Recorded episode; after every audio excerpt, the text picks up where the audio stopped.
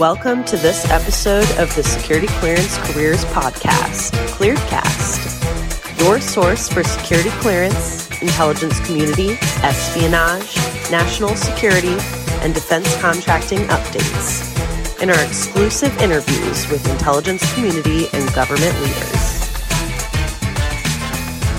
Happy holidays!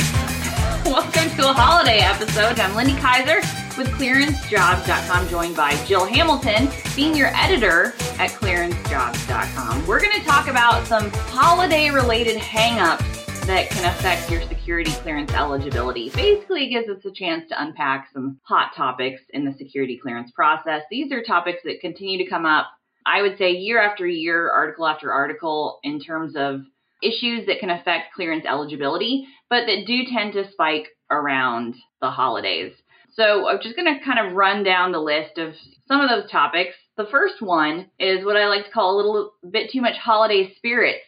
So the statistics actually show that DUIs go up over the holidays. So I know, Jill, we've written a, a lot of content about this. I know our security clearance attorney, Sean Bigley, has written about DUIs in the security clearance process. Kind of how do D- DUIs show up in the clearance process? I Maybe what is some of our content around that that you've seen over at clearancejobs.com? Right. Yeah. So, I mean, alcohol consumption is one of the adjudicated guidelines, but also, you know, like you said, when you get a DUI, that also you know can come with a record and then that can hit somewhere else and ping you elsewhere. So i think also to think of self-reporting where clearance holders have to self-report. If you do happen to get a dui over the holidays or any other time of the year you definitely want to self-report that as opposed to letting the system pick that up on its own because that definitely looks a lot worse. It's just so easy i think to not think to not be careful about you know driving while under the influence when you're going to all these holiday parties there's more cops that are who are out and it is something to keep in mind especially as a clearance holder i mean as a citizen you know it's a good thing to keep in mind but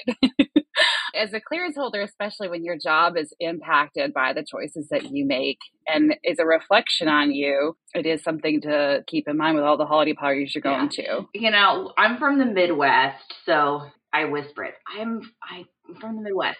I could be from the Washington D.C. metro. Who knows? I could be from anywhere. But the access to taxis and cabs used to be an issue. I'm just saying. Uber has made it a little bit easier. Lyft, the ride sharing applications. I think that you have fewer excuses when it comes to DUIs, and when you're out there, just something I'd love to see companies even offer following a holiday party. Like, hey, take an Uber back, you know, to your home or to and from. It might seem more expensive or, you know, silly to take a ride or to ride with somebody else to an event, but I'm going to tell you from uh, seeing some previous cases around it, it will be a lot cheaper to get a ride share than it will be to hire an attorney to address your DUI which you will likely have to do. I mean, I think that some of the, the next steps following that, you know, if you get a DUI, it's not going to cost you your clearance in most cases unless it's a pattern of behavior. And that's an article that Sean has written about that we did note on the site. A single DUI, we generally would not cause security clearance denial or revocation unless for some reason the government sees it as a pattern of behavior. And I think he has seen cases where they said, this might be your only DUI, but we do think this this is the only time you've gotten caught. so the hard and fast rules in the security clearance process are never hard and fast. There's always a lot of gray matter area. They're going to use the whole person concept to establish that. And like you said, the DUI would fall under a criminal conduct issue. The alcohol consumption is do we think that you have a pattern of alcoholism that's unaddressed? Do we think that you have alcohol issues? And then is the DUI a symptom of alcohol issues? So maybe speak to that. Do you have any thoughts like why is alcohol consumption an adjudicative guideline? How does that kind of point back to the clearance process? If it's a pattern that's impacting your either level of trustworthiness or being able to be trusted with classified information on a regular basis or impacting your judgments, you know, there's a lot of different security procedures that you have to abide by in a SCIF And if it's impacting your work life balance on a day to day or even weekly basis, you're more likely to overlook security procedures. You could be more likely to overlook how classified documents could be handled. And then, even if it's so far, like there's so much of an issue where it could be held against you, like somebody could use that against you, that also makes you a risk. So it's really about risk management for the federal government. They're not trying to say you've had one too many whiskeys or how, however many you're supposed to have. They're not really weighing in on that. They're just weighing in on what kind of risk that you are posing to the federal government and how you can handle their classified information and protect national security. That's what their interest is, is protecting national security. So anytime it's going to impact that. And really they want people in the system who are going to take ownership for their choices or if they see a change in their own personal behavior, they're going to actually go and get help. So that's not a slam against you to get help. It's actually can look as like you're making wise choices and you can be trusted because you don't have to be perfect. You just have to be trusted and making those wise decisions. That was like fantastic. No, I love that because again, we get those questions all the time like, why in the heck is XYZ adjudicative guideline? Well, it is about risk management for the government. Believe it or not, there are smart people in the federal government kind of establishing what this framework looks like. And these issues alcohol consumption can point back to, again, the issues of reliability and trustworthiness. So if you have an issue with alcohol, it becomes a matter of not the alcohol itself, but how that points to your judgment and reliability. And we know that alcohol can impair your judgment, especially if you have major issue with consumption. So the issue is when it comes into addiction, when it comes to how it affects your behavior. And again, the DUI is just like kind of the symptom of the greater behavior.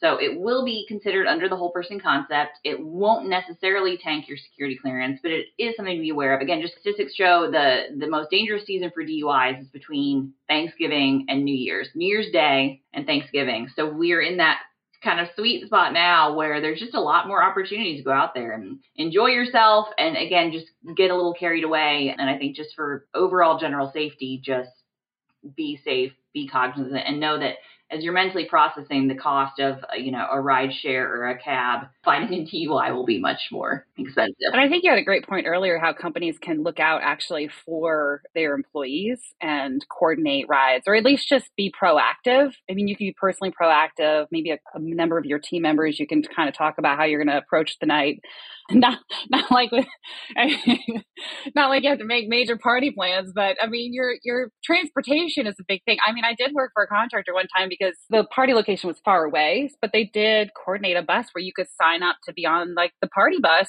To, I mean, it's a two hour drive away to where the party location was, but that was really like I think that was a thoughtful thing to make sure that people are commuting in a safe way. Yeah. Get on the bus.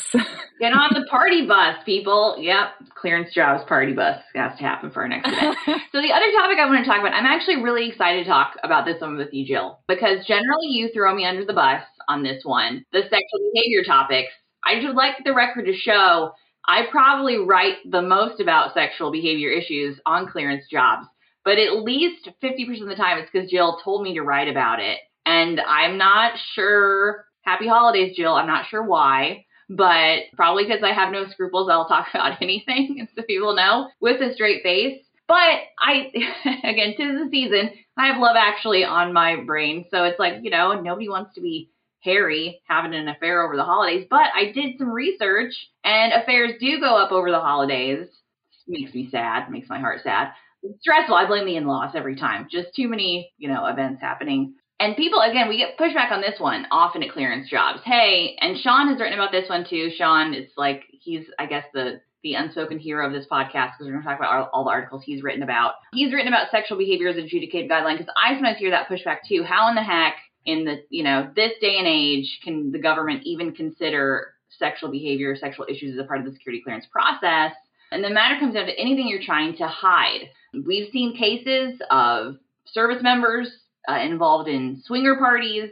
We have seen cases, and that's also important. Remember, we have the security clearance guidelines, DoD, and within UCMJ has its own requirements too. So the sexual behavior aspects can come up under UCMJ, where maybe you're having an affair and that somehow is an issue under UCMJ. How the affair would affect your security clearance is if you're trying to hide it. And it points back to what you said, the same thing with alcohol consumption. It's just a matter of reliability and trustworthiness.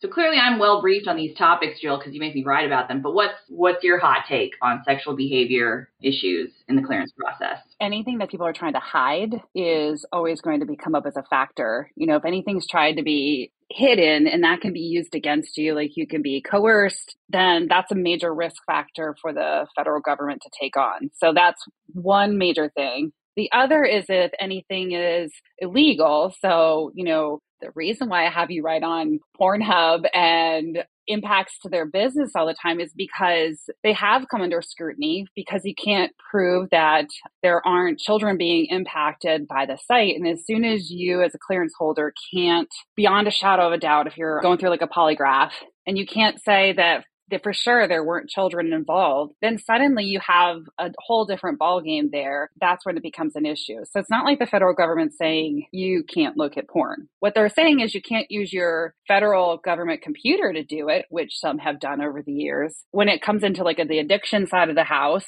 then that starts to impact your job. And now we have some of the same issues that we have with other things like drugs or alcohol you also can't engage in things that are illegal. So anytime that it's going to push into a side of being illegal, then yeah, that is going to impact your clearance. So you're right. It's one of those ones where it's like, it's a case by case basis when it comes to sexual behavior. I mean, there are some hard and fast rules, but then there's not, you know, I mean, where it's like, if it's impacting your life, your work, and impacting national security, increases your risk, you could be coerced for classified information, all those different things that will impact how trusted you are for national security, that's where the federal government starts to have a problem.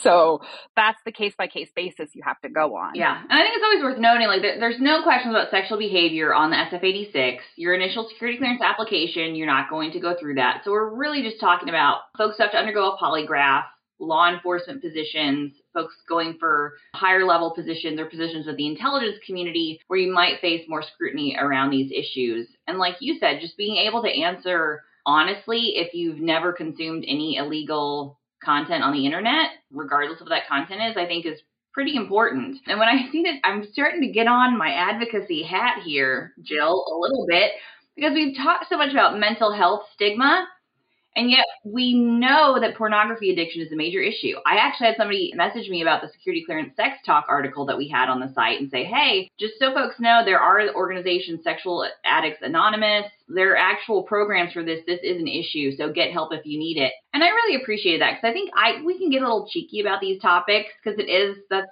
they're awkward. So we get, you know, I use sarcasm as a form of armor over myself. So as much as we can, but but honestly, if you have an issue, again, within the security clearance process, we talk so much about mental health issues should not help you prevent you from getting a security clearance. Being proactive about your mental health is the best thing you can do. I would say the same thing if you have a pornography addiction or something like that, because people, I think, think we think we can stovepipe our problems way better than we can. And so if you have that issue in your in your personal life, it's going to seep into your professional life in some way. And that's why we see the folks who start watching things on their workplace device while they're at their workplace or during a lunch break. If you have an addiction, you need to address it and not be afraid that it's going to affect your clearance eligibility. So I think the stigma that we have around mental health issues obviously could be a clear issue around sexual behavior related issues. And we just know, like there was a RAND study about emerging issues for young people in the national security process. And I like commend them for actually flagging the prevalence of pornography in that because there is just young people entering federal government have been exposed to it at a much earlier age.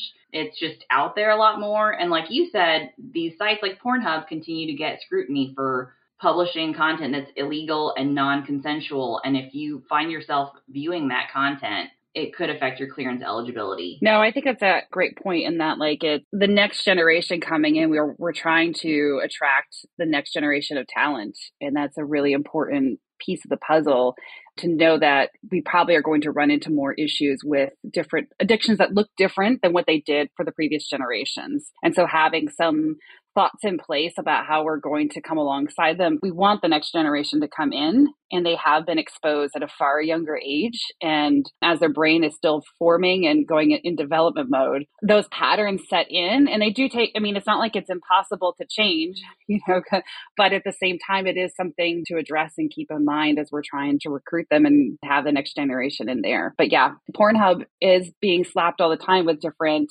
regulations, but, or even like people banning them from their site, and yet they still continue to grow. So obviously, their base of people who want access continues to grow and their ability to do that despite the bans is continuing on. So it's not an issue that's going to go away overnight. Something to be aware of. So now I, I want to pivot to like a little bit more a holiday cheer topic as we close out and talk about what happens if you get a windfall of cash over the holidays and how that could affect your clearance eligibility. And that ties into an, a popular article on the clearance job site this year about the Financial Crimes Enforcement Network and how you may be surprised to know that if you have a transaction over $10,000 that gets reported to FinCEN and can affect your clearance. So What were the articles on that that we published and how does FinCEN or how does how do finances play into the clearance process? Well, a lot of times we see finances play into the clearance process. Um, the other side, if you if you're not like those lucky clearance holders who get a windfall of cash from great uncle Bob over the holidays,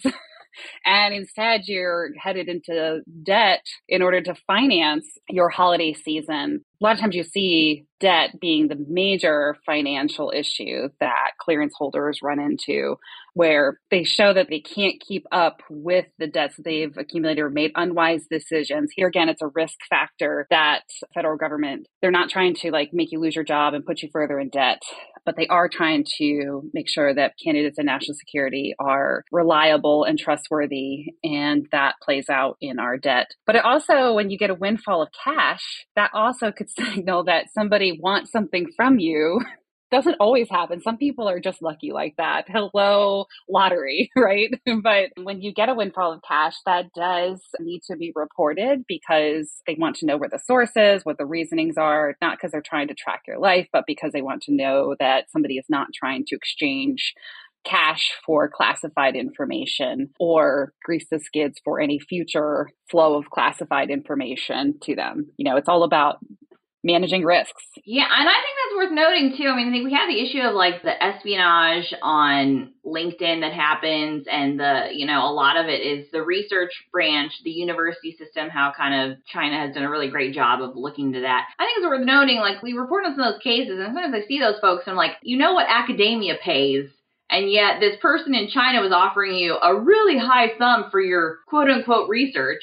So I think that's just it is a red flag. Like if you're getting paid for even even a legitimate question or a legitimate aspect of your expertise for more than it's worth, I mean, uh, it's a big push I know for the National Counterintelligence and Security Center to say like China uh, particularly is after any kind of intellectual property they can get even outside of the cleared space. So if you are in the tech industry, if you are in a different industry, they are certainly going to be looking for what they can get from your company. If the price is too good to be true, it's probably because it's too good to be true. So if you find yourself getting a really high freelance rate for your cleared knowledge, then think twice.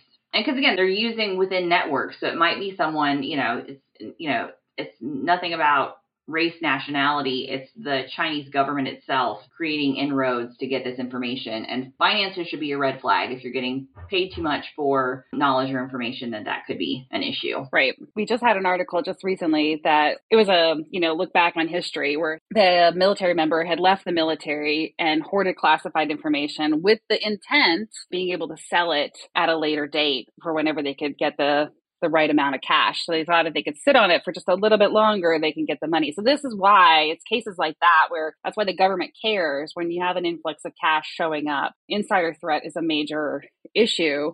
And one of the ways to note that is either somebody who's in debt and might be a risk where they could get contacted by a foreign government with ways to remove all of their debt in exchange for information, or they see large cash flow coming in for people, and that sends up the red flag. Happy holidays from your friends at clearancejobs.com. We got some hot topics addressed today, Jill, so I really appreciate it. If you have more questions on these topics or want more context, definitely visit us over at clearancejobs.com.